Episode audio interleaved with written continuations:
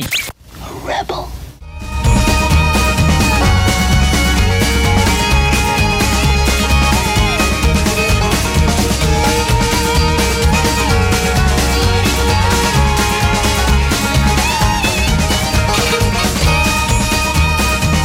Pour ne pas faire changement, j'ai aucune idée quelle date qu'on est, mais aujourd'hui, mon ami Cory mentionnait sur son réseau social que les dindons sauvages devaient marcher les pattes serrées un matin. J'en déduis que c'est le début de la chasse.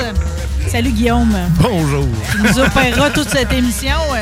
Euh, je vais vous dire, il y, a, il y a du monde demain qui vont tenir le volant serré aussi du côté de l'autodrome Chaudière parce qu'il y a des pilotes invités en piste pas piquer des verres. Puis moi-même, je vais vous dire, à titre d'animatrice radio, notre premier invité, il me fait serrer les pattes un peu aussi parce que en plus d'être un acteur extraordinaire, un comédien, un humoriste qui nous fait rire à tout coup, un homme de bon cœur, incroyable, le collectionneur, puis là, j'en passe parce que je m'en garde pour l'entrevue, OK? Ben, en plus de ça, il y a quinze années, au moins, d'animation radio en arrière de la calotte. Je vais prendre mon trou et je laisse la place à M. Michel Barrette. Bonjour, M. Barrette! T'es donc bien fine, tu fais ma journée. Le soleil est arrivé sur tes commentaires. Hey, non. Oh, vous avez tellement... C'est vous qui avez fait mon bonheur d'accepter. Mais c'est vrai qu'on l'oublie, vous avez été animateur radio longtemps. C'est sûr que nous autres, on n'était pas dans votre patron de diffusion ici, dans le coin de Québec, mais vous avez fait ça longtemps. Oui, quinze ans, dont euh, treize ans, c'est quoi? Un an à C Q M S et un an à quatre-vingt-dix-huit. Engagez que ça vous a réussi parce qu'on dirait que quand je lis votre C V puis tout ce que vous avez fait, à tous les coups, non seulement vous le faites, vous le faites bien, mais même, vous trouvez le tour de révolutionner dans chacun des domaines. Ah, t'es donc, t'es donc bien fine. Ben non, mais, non, mais je... ben, c'est parce que j'ai, c'est parce que je choisis toujours des projets que je vais aimer puis que je vais avoir du fun. Et souvent, c'est dur parce que j'ai du fun, parce que je me prends pas la tête, parce que je fais ça comme, comme, il faut que ça me ressemble. Et quand ça me ressemble, j'ai du fun, puis habituellement, ça marche. Euh, je vais vous dire ce qui m'est, ce qui m'est arrivé récemment. J'ai eu beaucoup de peine hein, au décès de Jean Lapointe. C'est quelqu'un que j'aimais beaucoup, beaucoup, beaucoup, beaucoup. Euh, puis j'ai réécouté À l'origine d'un cri. Pas que je sais pas comment ça finit. Pas que je sais pas qu'à chaque fois, ça va me faire broyer comme un veau. Mais ça, pour vous, là, c'est-tu le rôle d'une vie? C'est que le rôle oui. que vous avez interprété oui. là-dedans? C'est terrible. Je vais pleurer juste à y repenser. J'en ai la chair de poule. C'est dommage. D'abord, c'est pas un film grand public. C'est un film qu'il faut voir. Parce que pour moi, c'est la plus grande. C'est, c'est euh, ma plus grande fierté au cinéma. Tu sais, j'ai eu la chance de tourner dans des séries. J'ai fait le, le policier, John Clement, un homme mort. Tu sais, c'était sympathique. C'est pas ça le fun de jouer au policier. Mais ça, c'est ailleurs. Ça, c'est autre chose. D'abord, le, le génie de, de Robin qui réalisait et qui l'avait écrit.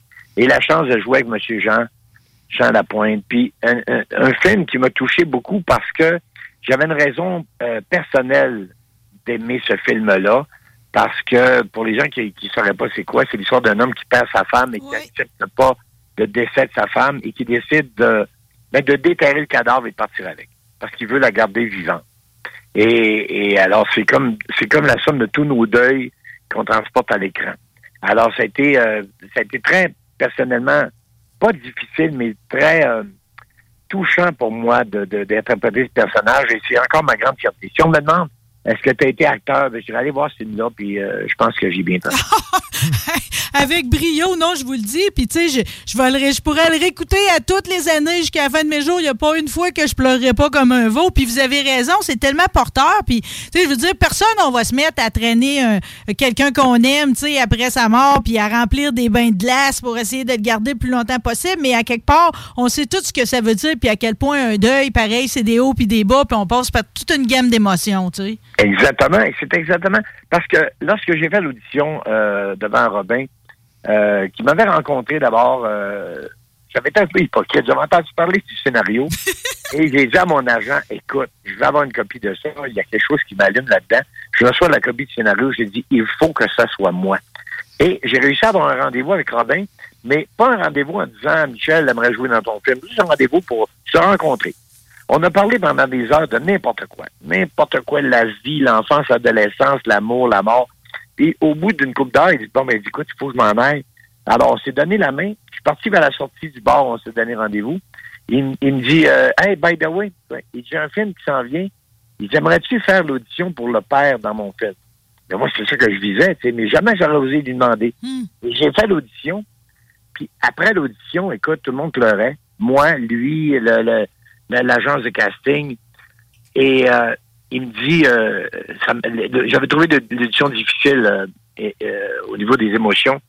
J'ai dit à la fille du casting, j'ai dit, est-ce que c'est terminé? Elle dit oui. Je ramasse ma veste pour m'en aller. Et il me dit, qui il faut que j'appelle maintenant? Je dis, qu'est-ce que tu veux dire? Il dit, à qui d'autre veux-tu que j'offre le rôle maintenant? J'ai dit, es-tu en train de me dire que c'est moi qui ai le rôle?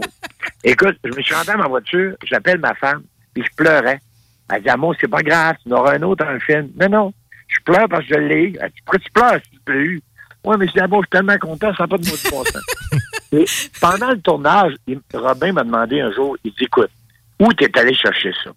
Où t'es allé chercher l'inspiration pour jouer ce personnage-là? Et là, je lui ai raconté ma peine d'amour d'adolescence, ben, que j'étais plus ado, j'étais au début de la vingtaine. Et pourquoi la perte de quelqu'un, qu'elle soit morte ou qu'elle soit euh, morte dans ta vie, sortie de ta vie, là, ça représentait exactement ce que le film représentait. C'est pour ça que c'est là que j'allais chercher ça. Est-ce que c'est pas... Euh, est-ce qu'on se surprend pas soi-même? Parce que, tu sais, dans le fond, nous autres, on s'attend toujours à ce que vous nous fassiez rire, M. Barrette, OK? Mais dans, au cinéma, autant qu'à la T V, je veux dire, dans votre rôle de Vandale, dans Scoop, tu sais, autant mm-hmm. que quand vous avez fait le père d'Alice Robbie, là, vous êtes comme à l'autre bout du spectre, com- tu sais, complètement. Là. Vous êtes capable d'aller tellement loin dans le drame, à l'origine d'un cri, c'est ça, on peut pas aller plus loin que ça, tu sais. Est-ce qu'on se surprend pas nous-mêmes quand on est capable de se promener dans les deux extrêmes de même? Oui, on se surprend parce que d'abord, euh, il faut aller chercher en soi. Il faut que ça passe par soi. Et quand on le voit après, justement, le père d'Alice Robbie ou, euh, ou le père dans, dans euh, l'origine d'un cri, quand je le vois après, c'est comme si... On va dire une niaiserie. Moi, je sais que je peux faire rire les gens. C'est mon métier. Bon, ça me surprend pas. Si je me trouve drôle, si je trouve une affaire drôle, ben je fais... Écoute, c'est mon métier. Et quand je vois ça, quand je vois ça, l'acteur... C'est comme si je me voyais pour de vrai. C'est comme je dis, ah, en arrière du bonhomme, il y a aussi ça. Mm. Il y a aussi euh, quelqu'un, tu sais, qui, qui, qui rit, qui pleure, qui, qui a eu des bons moments, des moins bons moments dans sa vie, et qui, qui a réussi à, à les transcender pour les transporter à l'écran. C'est vraiment généreux, ça, de nous laisser voir l'autre bord de la matrice. C'est un cadeau, tu sais, que vous n'étiez pas obligé de le faire, mais je l'apprécie beaucoup. Je suis un peu en retard dans ma cinématographie québécoise. J'ai pas vu vingt-trois décembre ni les douze travaux d'Imelda. C'était-tu le fun, ça, à tourner avec Robert Lepage puis toutes les autres? Oui, c'était super le fun. Ça, c'est autre chose, hein, parce que là, c'est vraiment, on s'amuse. Là, je veux dire, je suis pas allé chercher là, dans le fond de mes entrailles pour, pour jouer. Mais c'est vraiment dans le gros fun, parce que lorsque Martin Villeneuve nous appelle pour dire, écoute, j'ai pas de financement, j'ai, si je veux vraiment produire mon film, mais, alors on a tout fait ça gratuitement. Tu sais, quand t'as Robert Lepage et Ginette Reno sur le même casting, tu te dis, ouais, c'est des gens qui ont dû croire au projet en tabarouette. Et alors ça, c'était une vraie, vraie, vraie partie de plaisir. Euh, on s'est pas arraché des, des, des tripes, mais on a eu beaucoup de fun. Puis là, ça me permet de me défouler, parce que mon rôle, euh, je suis un des fils d'Imelda, j'en peux plus de la bonne femme, là, tu sais, ça n'a pas de mot du bon sens. Fait que c'est vraiment un rôle où tu te défoules, tu sais, tu fais, ah, la tabarnouche. En même temps, on l'aime, tu sais, on l'aime, Imelda. On l'aime, mais on l'haït en même temps. T'sais. Tout ouais, est mais, mal à mais, prendre, mais, mais Imelda, là, juste que je cherche à quoi m'attendre quand je vais l'écouter, c'est sûr que je vais vouloir le voir, OK? Parce que Martin Villeneuve, dans le fond, il interprète sa grand-mère. Donc, c'est Martin dans le rôle d'Imelda. Ça passe-tu bien à l'écran, ça? Ça passe bien. Moi, Martin m'a envoyé un, un, un extrait de ce qu'il avait déjà tourné. Euh, qui était un peu la prémisse de ce qu'allait devenir son film, qui présente d'ailleurs normalement euh, avant le film. Il m'envoie ça, puis je dis, écoute, ça m'intéresse. Euh, et je lui demande, j'ai dit, euh, c'est qui la comédienne? Il dit, de quelle comédienne tu parles? Ben, j'ai dit, Imelda, là. J'ai dit, c'est qui cette femme-là? Il part en rire, il dit, c'est moi. C'est toi qui l'ai trouvé? Non, il dit, c'est moi. Comment toi? C'est lui. Il joue sa grand-mère. Je dis, non, c'est une, c'est, c'est une drag queen avant son temps. Mais moins, moins drague. Mais je veux dire, j'étais-tu sérieux? Il dit, oui, il dit, je connaissais beaucoup ma grand-mère, puis c'est quand même des heures de maquillage, puis de... Il marche comme Imelda, je l'ai pas connu, Imelda, mais on, on, c'est, c'est assez méprendre. Si, si je vous dis pas que c'est une vieille madame euh, interprétée par un homme qui est son, c'est son petit-fils, ben vous le saurez pas. Bon, ben en tout cas, c'est sûr que j'ai le goût de le voir, OK? Imelda, je la connais pas, mais juste de, de, de voir Martin imiter sa boiterie puis de, de pouvoir apprécier, tu sais. Je me dis, si Anne-Marie Cadieux, vous avez nommé Ginette Reno, j'ai nommé Robert Lepage, Antoine Bertrand et Yves-Jacques ont tous fait ça gratuitement, c'est qu'il y a oui. forcément quelque chose de particulier, puis c'est du cinéma de genre qui est recherché. Absolument, et euh, je ne vais pas rentrer dans les grands secrets, mais euh, les gens ont tellement apprécié que je pense qu'il y a un projet de suite à toute cette aventure-là. Alors, euh, si ça fonctionne, je pense que vous, vous verrez un Imelda deux. OK, bon, ben écoute, je creuse pas plus que ça. La prochaine fois qu'on se jasera, on pourra déjà, je pourrai vous amener ma critique, mais je le sais d'avance que je vais aimer ça. Comme j'aime beaucoup vos, euh, vos chroniques sur Salut, bonjour. Euh, tu sais, je suis tombée là-dessus l'autre jour, puis ici, dans l'émission, je parle régulièrement de, de, des Kennedy. Euh, cette année, c'est le soixantième anniversaire. Vous m'avez appris beaucoup de choses grâce à votre collection. Euh, puis cette année, étant donné que c'est le soixantième, je me demandais si Euh, est-ce que les gens vont vous, tu sais, on, on prend du contact avec vous pour des affaires que vous avez? Y a-t-il comme une espèce de regain par rapport à l'assassinat, étant donné que c'est comme une année anniversaire, ou c'est cette année, c'est comme toutes les autres? Non, c'est à euh, chaque fois, même chose pour Kennedy, même chose pour James Dean ou Marilyn Monroe. Lorsqu'arrive euh, un anniversaire comme ça, mais euh, chez des collectionneurs, il y a une espèce de mouvement, là. Là, tu reçois des offres pour des objets que tu possèdes, tu toi-même, tu fais des, des propositions des gens qui ont des choses que tu aimerais avoir. Alors, euh, moi, j'ai eu la chance, euh, il y a donc maintenant dix ans, d'être euh, euh, à Dallas le jour pour le, le, le commémorer l'assassinat de Kennedy.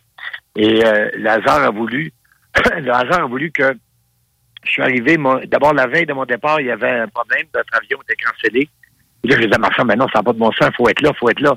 Fait qu'on a réussi à trouver un autre vol qui nous a fait arri- arriver à Dallas, à Love Field, le même aéroport où euh, John Kennedy et euh, Jackie sont arrivés à l'époque. On a embarqué dans une limousine pour se rendre au centre-ville. La bande, la radio locale repassait la bande originale oui. de l'époque, tellement que je me croyais qu'à un moment donné, ils disent euh, à la radio euh, « Actually, the motorcade turned left on Helm Street ». J'étais à ma femme, on va le manquer. Kennedy est au coin de la rue. C'est fou. Il dit au chauffeur, arrêtez la voiture. On courait sur le trottoir avec nos valises. Et quand on est arrivé au coin du euh, dépôt de livres, il y a le gouverneur de l'État de Texas qui a dit, at this moment, fifty years ago, John Fitzgerald Kennedy been shot dead. Là, les avions, les... Alors, moi, je, je me croyais. Mais je me croyais à un point tel que, bon, il y a eu l'événement. Le lendemain, j'ai fait euh, à pied tout le trajet que Lee Harvey Oswald avait fait du dépôt de livres jusqu'à chez lui, aller chercher son revolver, se rendre au Texas Theater où il sera arrêté par les policiers, là où l'officier de Tépette a été tiré. Mais ça devient une folie, mais une douce folie, parce que un collectionneur, c'est pas juste de, de posséder l'objet qui te rapproche de la personne que tu admirais, mais aussi de repasser dans, dans leurs traces. Et ça, ça me, ça me nourrit euh, beaucoup. Oui, puis ça te permet aussi, tu sais, on dit souvent le diable est dans le détail, là. Tu sais, euh, grâce à votre collection, en fait, moi, je ne savais pas que Jack Ruby était propriétaire du Carousel Club, puis vous détenez euh, un contrat d'une danseuse, Tania, oui. euh, avec Jack hey, Ruby. Oui. C'est incroyable. Tu te souviens, souviens du nom de la danseuse, c'est bon. Tania, c'est... Oui, hey, c'est drôle. Je trouvais que c'était un bon nom de danseuse. Ben oui. On appelait... On appelait sûrement du burlesque à l'époque, tu sais.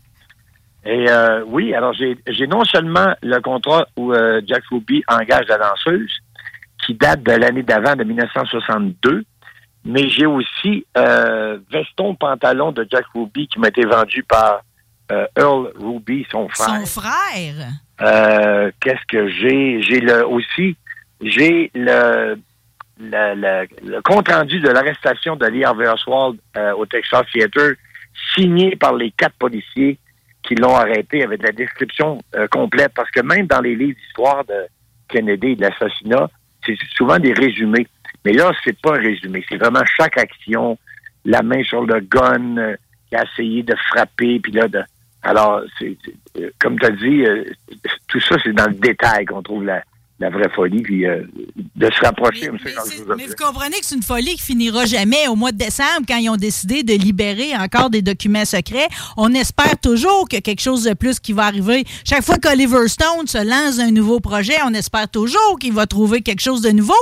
Puis, ironiquement, on finit par s'alimenter depuis soixante ans, pareil, avec les graines qu'on trouve par-ci, par-là. Au fil du temps, avez-vous adopté une théorie sur ce qui s'est passé cette journée-là? J'ai bien de la difficulté, parce qu'il y a tellement de théories qui ont été appuyées chacun de leur côté de manière différente, que si on pense, euh, mettons, que ça vient de, de, de, de Cuba, ben il va y avoir, mettons, beaucoup de livres qui vont, qui vont euh, appuyer cette théorie-là. D'autres qui vont dire, ben c'est la C I A en accord avec avec, euh, avec Cuba. D'autres qui vont dire... Alors, j'ai pas encore mis le pied par terre en me disant, non, d'après moi, c'est absolument ça qui s'est produit. Mais ça restera un grand mystère, puis l'intérêt du mystère est là aussi. C'est que si demain matin, on apprenait tout, Ben, on dirait, on, d'abord, euh, je pense que si on apprend un tour, on serait découragé de voir qu'est-ce qui se passe, euh, qu'est-ce qui se passait à l'époque, qu'est-ce qui se passe peut-être encore aujourd'hui aux États-Unis. Mais c'est pas si simple. C'est, ce qui est certain, c'est que ce n'est pas aussi simple qu'un homme qui décide simplement de, de, d'assassiner un président. C'est, c'est trop, ça serait trop, ça serait trop facile. Non, il y avait, il y avait un, il y avait un environnement, là. Ben, il y a un environnement, parce qu'Ali Harvey Oswald, s'il avait tiré, il aurait prévu, il aurait prévu sa sortie. Tu sais, pourquoi il est sorti de là? Pourquoi, pourquoi il est allé euh, chez lui, euh, à la maison de chambre qu'il qui louait à l'époque, pour récupérer son revolver? C'est, qu'il, c'est qu'après ça, je pense que je pense que c'est un homme de paille et qu'une fois que l'assassinat était fait, il fallait qu'il disparaisse. Et c'est pour ça, à mon avis, que Jack Ruby intervient. C'est pour ça, tu sais, Jack Ruby dira euh, j'ai tué euh, Lee Harvey Oswald parce que je voulais pas que Jackie ait à souffrir d'un procès. Ben, voyons alors, donc. Euh, Jackie, Jackie était droite, elle a gardé son veston avec les taches de sang dessus, là. Et voilà. Alors, il y a vraiment anguille sous roche et depuis fort longtemps. Est-ce qu'on le saura? J'espère juste que si on a enfin un jour la vérité, ben, que je serai encore vivant pour dire, bon, enfin. La prochaine fois, on se parlera de la pauvre Marilyn. Mais tout ça, là, tout ce savoir-là que vous avez, puis on, Jack Kerouac fait aussi partie, tu sais, des, des hommes que j'apprécie, pas juste parce que parce qu'il a écrit On the Road, mais aussi parce que son mot préféré, c'était ragoût de boulette, puis je trouve ça cute, OK? ça, c'est, c'est drôle, hein, parce que Jack Ruby qui sort, pour beaucoup, Jack Ruby, On the Road, sur la route, va avoir à quelque part lancé un mouvement de prendre la route, justement. Ce qu'on appellera plus tard le mouvement hippie. Oui. Mon, mon, mon... Mais les, les beatniks ont donné naissance aux hippies. C'est tout le ouais, mouvement exactement. De liberté, ça partit de même, là. Mais, bizarrement, le premier qui va, qui va pas dénoncer, mais qui va rejeter le mouvement hippie, ça va être Jack Kerouac.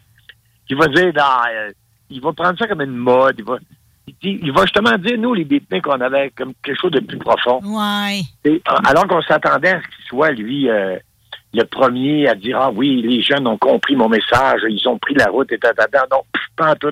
Il y a pris un verre de Jack Daniel de plus. Oui, c'est ça. On est juste passé de l'alcool au L S D, là, finalement, dans cette transition-là. Exactement. Tout ça, là, ces connaissances-là, là, puis cette fascination-là pour différentes sous-cultures, finalement, de l'Amérique, c'est-tu le genre d'anecdote que je retrouve dans votre livre « Histoire vraie de chars, d'avions, de motos, de sièges bananes et de meurtres » ? C'est drôle parce qu'il y a Pas, il y a quinze minutes, je remettais mon livre à mon barbier. Et quand je dis mon barbier, c'est un couple, oui, mais c'est vraiment un couple euh, de, euh, à, à Sainte-Marie, en Beauce, mais qui sont... Euh, là, j'étais assis sur une chaise de barbier, entouré d'objets d'une autre époque, avec de la musique, de, de mélange de rockabilly et de vieux, euh, euh, de vieux jazz. Et je remettais mon livre, justement, à des gens qui ne sont pas de ma génération, mais qui ont comme compris quelque chose dans cette période-là et qui l'apprécient et qui le font, re, qui, qui, qui font non seulement revivre, mais qui poursuivent. Tu sais. Oui. Il y avait, j'étais entouré de jeunes qui devaient avoir, je sais pas, trente ans, peut-être début quarantaine, mais peut-être moins, et qui se faisaient faire la barbe et les cheveux, des looks comme mon père, comme mon grand-père et comme le mien au moment où on se parle. Alors ça, c'est, pour moi, c'est beaucoup d'espoir. Et t'entendre parler de Jack Kerouac, de Kennedy, Euh, à la limite, on aurait pu parler bien sûr de Marilyn et de James Dean. Mm. Ben, ça me fait, ça me fait du bien parce que il y a quelque chose là dans le passé qu'il faut, qu'il faut, euh, je pense, chérir, trouver, euh, revisiter. Puis c'est parce que c'est, vous me le dites, là, puis savez-vous comment, comment je les place dans ma tête? C'est sûr que Kennedy avait une sagesse, tu sais, qu'on retrouve pas en diplomatie internationale. Le mot « paix » avait une autre valeur dans sa bouche à lui. Oui. Mais tous ces gens-là, pour moi, c'est l'ivresse de la liberté. Oui, bien justement. Euh, je roule ce matin parce qu'il fait super beau avec une Oldsmobile dix-neuf cent cinquante-six. Et quand je roule, là, les gens, ils sourient. On, parfois, on pense que les gens nous sourient parce que ils font « Ah, c'est une belle voiture ». Mais ça dépasse ça. Les gens, ils sourient souvent parce qu'ils sont nostalgiques de cette période-là. Parce que quand j'arrête la voiture, je me suis marié là-dedans. Quand j'étais jeune, on allait à la plage dans une voiture pareille. Mon père, ma mère, puis on allait à la messe, puis on allait à... Tu sais, il y a comme tout ce que ça transporte. Moi, mon amour des voitures, c'est pas l'amour des voitures. Tu sais, j'achète pas de Ferrari. Tu sais, j'achète le passé. J'achète, j'achète le temps. J'achète la nostalgie. J'achète le fait que quand je roule là-dedans, les odeurs, le son, le, l'environnement est complètement différent de n'importe quelle voiture d'aujourd'hui. Aujourd'hui, une voiture, c'est pour aller du point A au point B, ben, ben, c'est tout. Mais, mais, mais une voiture d'une autre époque, c'est vraiment une autre époque qui bouge, et qui avance et qui vit encore. Ouais, c'est, c'est toute la beauté de se promener sur le chemin l'été, je veux dire, sans les vieux chars, je veux dire, il n'y a pas de magie d'un S U V blanc, là, tu sais. Euh, non. non, non, non. non, mais tu sais, euh, quand je parle d'odeur, là, si t'embarques dans une voiture des années cinquante, les tissus d'époque, les, l'isolation d'époque, les tapis, c'est une odeur différente d'aujourd'hui où tout est en plastique, tu sais. Alors, c'est vraiment... Tu sais, parfois, là, mettons, on fait une tourtière dans le temps des fêtes. Ah, ça me rappelle quand j'étais jeune, dans le temps des fêtes, ma grand-mère faisait une tourtière. Mais c'est juste l'odeur. Alors, la mémoire olfactive est, est très puissante. Mais dans l'automobile, c'est la même chose. Ah, ah mais, mais vous avez raison. C'est, il fait bon sentir qu'il euh, va, il va rester quelque chose à cette époque-là, qu'il y a une portion de la population qui le tient en vie. Moi, j'appartiens à des groupes de, de pin-up en devenir. C'est très beau euh, de réapprendre à se faire les coiffures. Vous parliez des voitures, les trims de métal. Vous êtes allé faire le grand bonheur d'un couple d'amis à moi chez Rick Autosport, l'autre fois, à Robertsonville. La chance qu'ils ont eue de vous recevoir, je vous le dis, là, c'est que comme vous savez pas comment vous les avez fait plaisir, puis je suis certain que vous étiez étonné de voir qu'un si beau garage pouvait être mené par des gens si jeunes pour des voitures qui, qui ont été créées quand ils n'étaient pas nés. Ben oui, justement, parce que il y, y a une beauté là-dedans. Euh, tu sais, on fait, il y, y a tout le discours. Je comprends très bien qu'on est aujourd'hui, on essaie de pousser les voitures électriques, on essaie de sauver la planète. Je suis cent cinquante pour cent d'accord avec ça. Mais comme cette période-là, elle a existé. Et c'est pas trois, euh, quatre vieilles voitures sur la route qui vont polluer la planète. On ne sait pas de ça tous les jours. Là. Mais c'est comme un... Pour moi, c'est comme un tableau vivant. Mm. Euh, vraiment, un tableau vivant. Parce que quand tu traverses...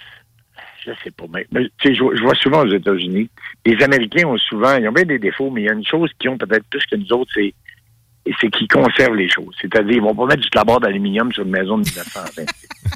Qui fait que souvent, quand je traverse des, des petits villages, peu importe, dans le Vermont, mais en Californie, n'importe quoi, ma voiture, on dirait qu'elle, on dirait qu'elle se transporte dans le temps. C'est comme, c'est comme si d'un coup sec, on revenait en trente-six, ou en quarante, ou en cinquante-six, puis j'écoute juste la vieille musique dans ces vieilles voitures-là.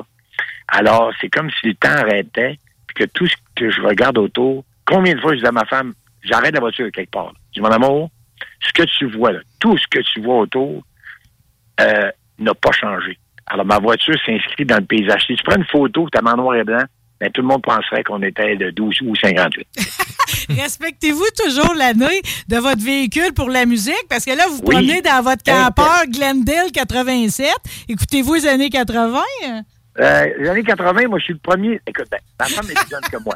Ma, ma femme est plus jeune hey, que belle, moi. Belle, votre blonde, c'est terrible. Ah, j'ai vu, hey, joyeux anniversaire, j'ai vu vos photos cette semaine à Saint-Jean-Port-Joli où vous mangiez des hot dogs. Ça aussi, c'est de la nostalgie. Maudit, vous étiez beau. Hein. Ben, merci. Mais elle est plus jeune que moi. Alors, pour elle, les années quatre-vingts... Euh, c'est ça, ses années.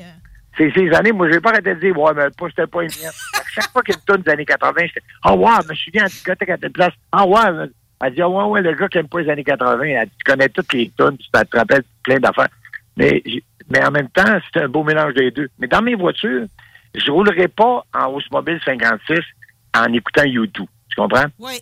Euh, je vais essayer d'être le plus près possible de, de la période où la voiture a été construite. Tu sais, c'est parfait d'écouter euh, toute la musique qui est sortie de Woodstock euh, dans une Camaro soixante-neuf parce que t'es pile dedans. Tu dis, mettons, tu venais d'acheter ta Camaro, t'es allé à Woodstock, t'es sorti de là, puis là, tu t'es à la tête pleine de pianistes, de tous ceux qui ont... de, de, de, mais quand j'avais la maison de mon grand-père à Scoop, que j'avais, que j'avais remis à l'époque, tiens-toi bien, le, le rez-de-chaussée était années cinquante jusqu'à soixante-sept, et le sous-sol, ma chambre d'ado, était de soixante-sept à soixante-quatorze. Il était hors de question que je fasse jouer sur le stéréo en haut du Led Zepp, parce qu'il n'avait pas en cinquante-deux du Texas. Alors, c'est un peu balade, là, mais il fallait que... Non, ça soit... non, c'est le décorum. Ben oui, sinon, ça n'a pas de bon sens. Tu peux pas rentrer à t'asseoir devant tes grands noirs et blancs en écoutant Stairway to Heaven. Tu sais. Hey, mais dites-moi donc, je pas rien qu'il y a un problème. Moi, j'ai un, j'ai, moi, j'ai des voitures des années quatre-vingts, vu que c'est mes années, OK? Mon Chrysler Cordoba quatre-vingt-deux, le lecteur de cartouches ne fonctionne plus. Pensez-vous que c'est réparable à quelque part, ça? Je devrais trouver quelqu'un de, de mon âge qui joue là-dedans. Mais c'est sûrement réparable parce que tout était tellement moins compliqué. Parce que dans les, dans les vieilles voitures, il n'y a pas d'électronique, il n'y a pas de cochonnerie. ce qui fait que c'est encore très électrique et mécanique. Alors, normalement, c'est un problème qui se, qui se réglerait facilement. Parce contrairement, que... contrairement, justement, moi, mettons, là, les gens me rencontrent avec mes vieilles voitures. Ben, ils disent, là, ils tournent en rond. Non, non, non, non. T'embarques, tu rentres dans mon garage, tu pointes n'importe quelle de mes voitures, tu dis, on s'en va à Los Angeles, on s'en va à Los Angeles. Ça part. Non seulement ça part, mais c'est fiable. Les gens, ils, ils croisent à Key West ou à Los Angeles avec une vieille voiture, ils ont dit, euh, ils disent, vous l'avez fait envoyer par transport? Non, non, je me suis assis dedans, j'ai tourné la clé, et je suis descendu. Là, voyons donc, avec un vieux char, c'est pas un vieux char, c'est un, un char neuf de dix-neuf cent cinquante-six. Voyons, parce qu'il n'y a pas d'électronique. Si tu tombes en panne avec une voiture actuelle, tu fais rien, tu n'ouvres même pas le capot. Tu appelles la remorqueuse, tu envoies ça chez le concessionnaire, ils vont brancher ça sur une machine. La machine va dire au mécanicien, bien, voici le problème, il y a un sensor qui a lâché, je ne sais pas quoi.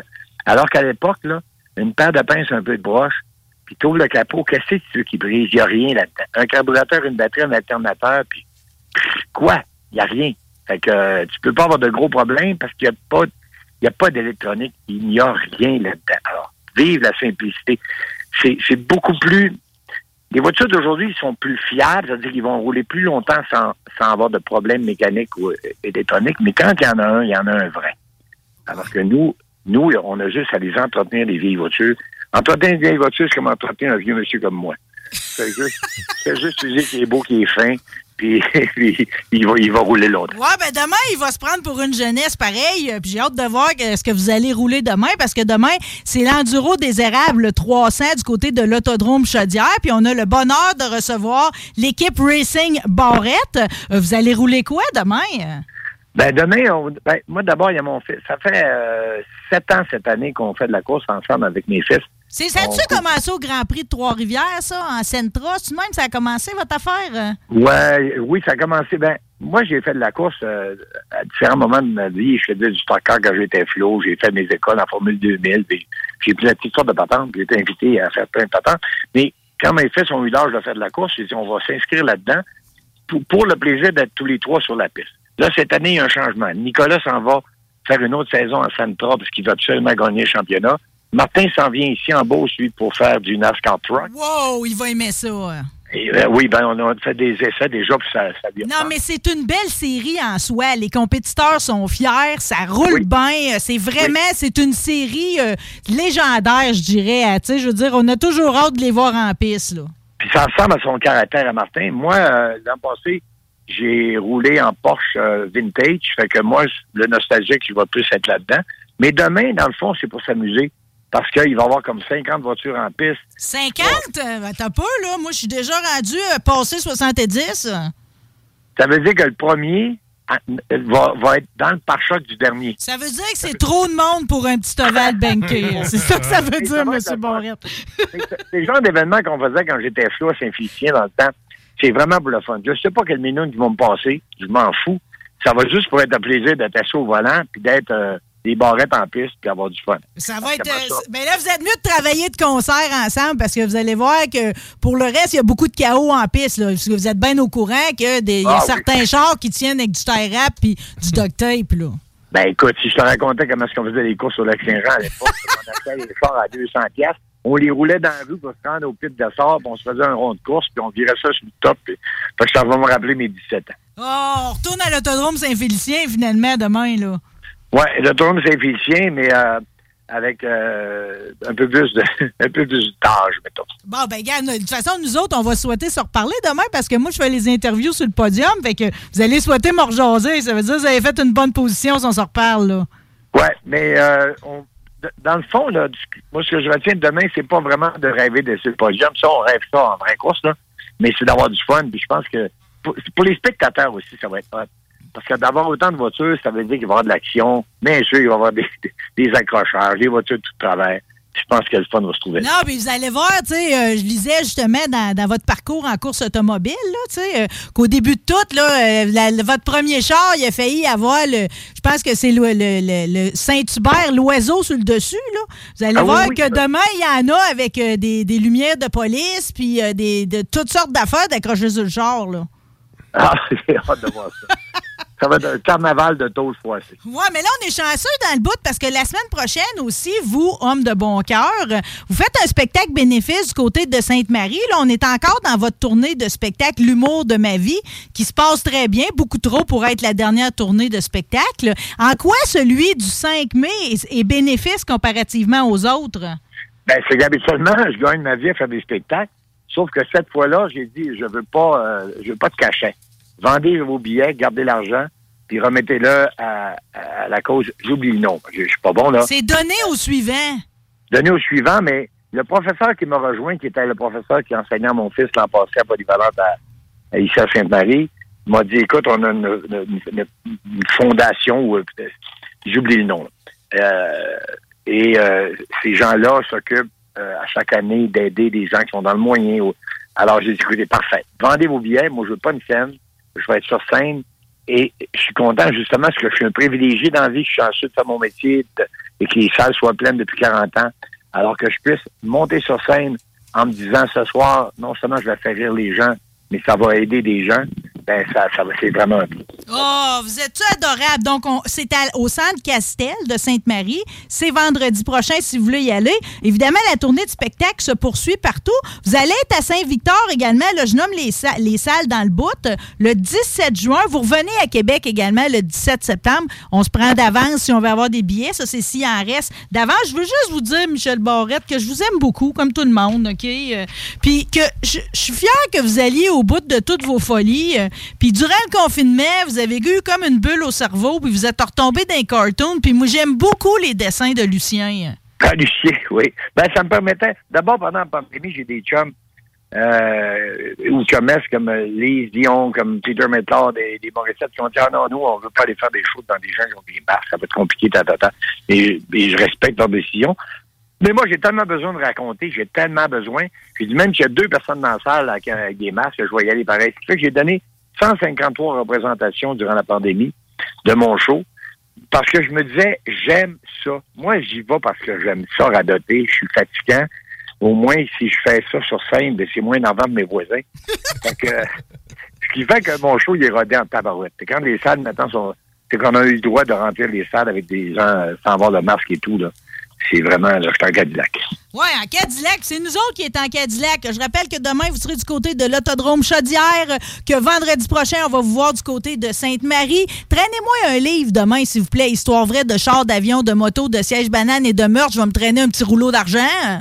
Okay. Ben non, tu le payeras pas, mais je vais te le signer. On prend de belles photos. Oh, ça va me faire de la belle lecture à part de ça pour notre prochaine conversation. Encore une fois, un très joyeux anniversaire. C'est gentil, c'est gentil. OK. Puis le plus souvent possible. Du Michel Barrette, c'est juste la bonne énergie. Puis là, ben, je, je, en fait, je l'ai prévu d'avance. Je sais pas si vous allez aimer mon choix, mais je pensais qu'on se quitterait ces Jackson five. Ah oui, c'est bon. C'est bon. Je vous aime. Ah, bonne journée, à demain. C'est gentil, merci. Wow.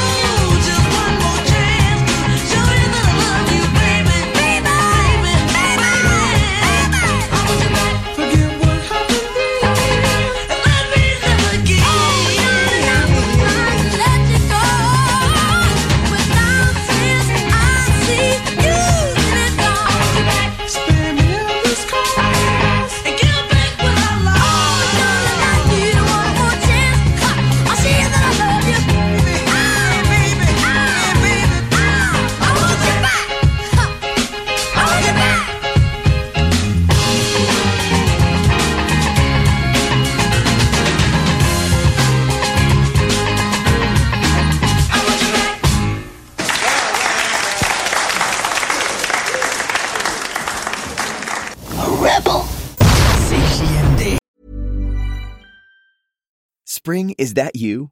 Warmer temps mean new Allbirds styles. Meet the Superlight Collection, the lightest ever shoes from Allbirds, now in fresh colors. These must-have travel shoes have a lighter-than-air feel and barely-there fit that made them the most packable shoes ever. That means more comfort and less baggage. Try the Superlight Tree Runner with a cushy foam midsole and breathable eucalyptus fiber upper. Plus, they're comfy right out of the box. So, what can you do in a Superlight shoe? What can't you do is the better question. And because they're super packable, the real question is, where are you taking them? Experience how Allbirds redefines comfort. Visit Allbirds dot com and use code super twenty-four for a free pair of socks with a purchase of forty-eight dollars or more. That's A L L B I R D S dot com, code super twenty-four.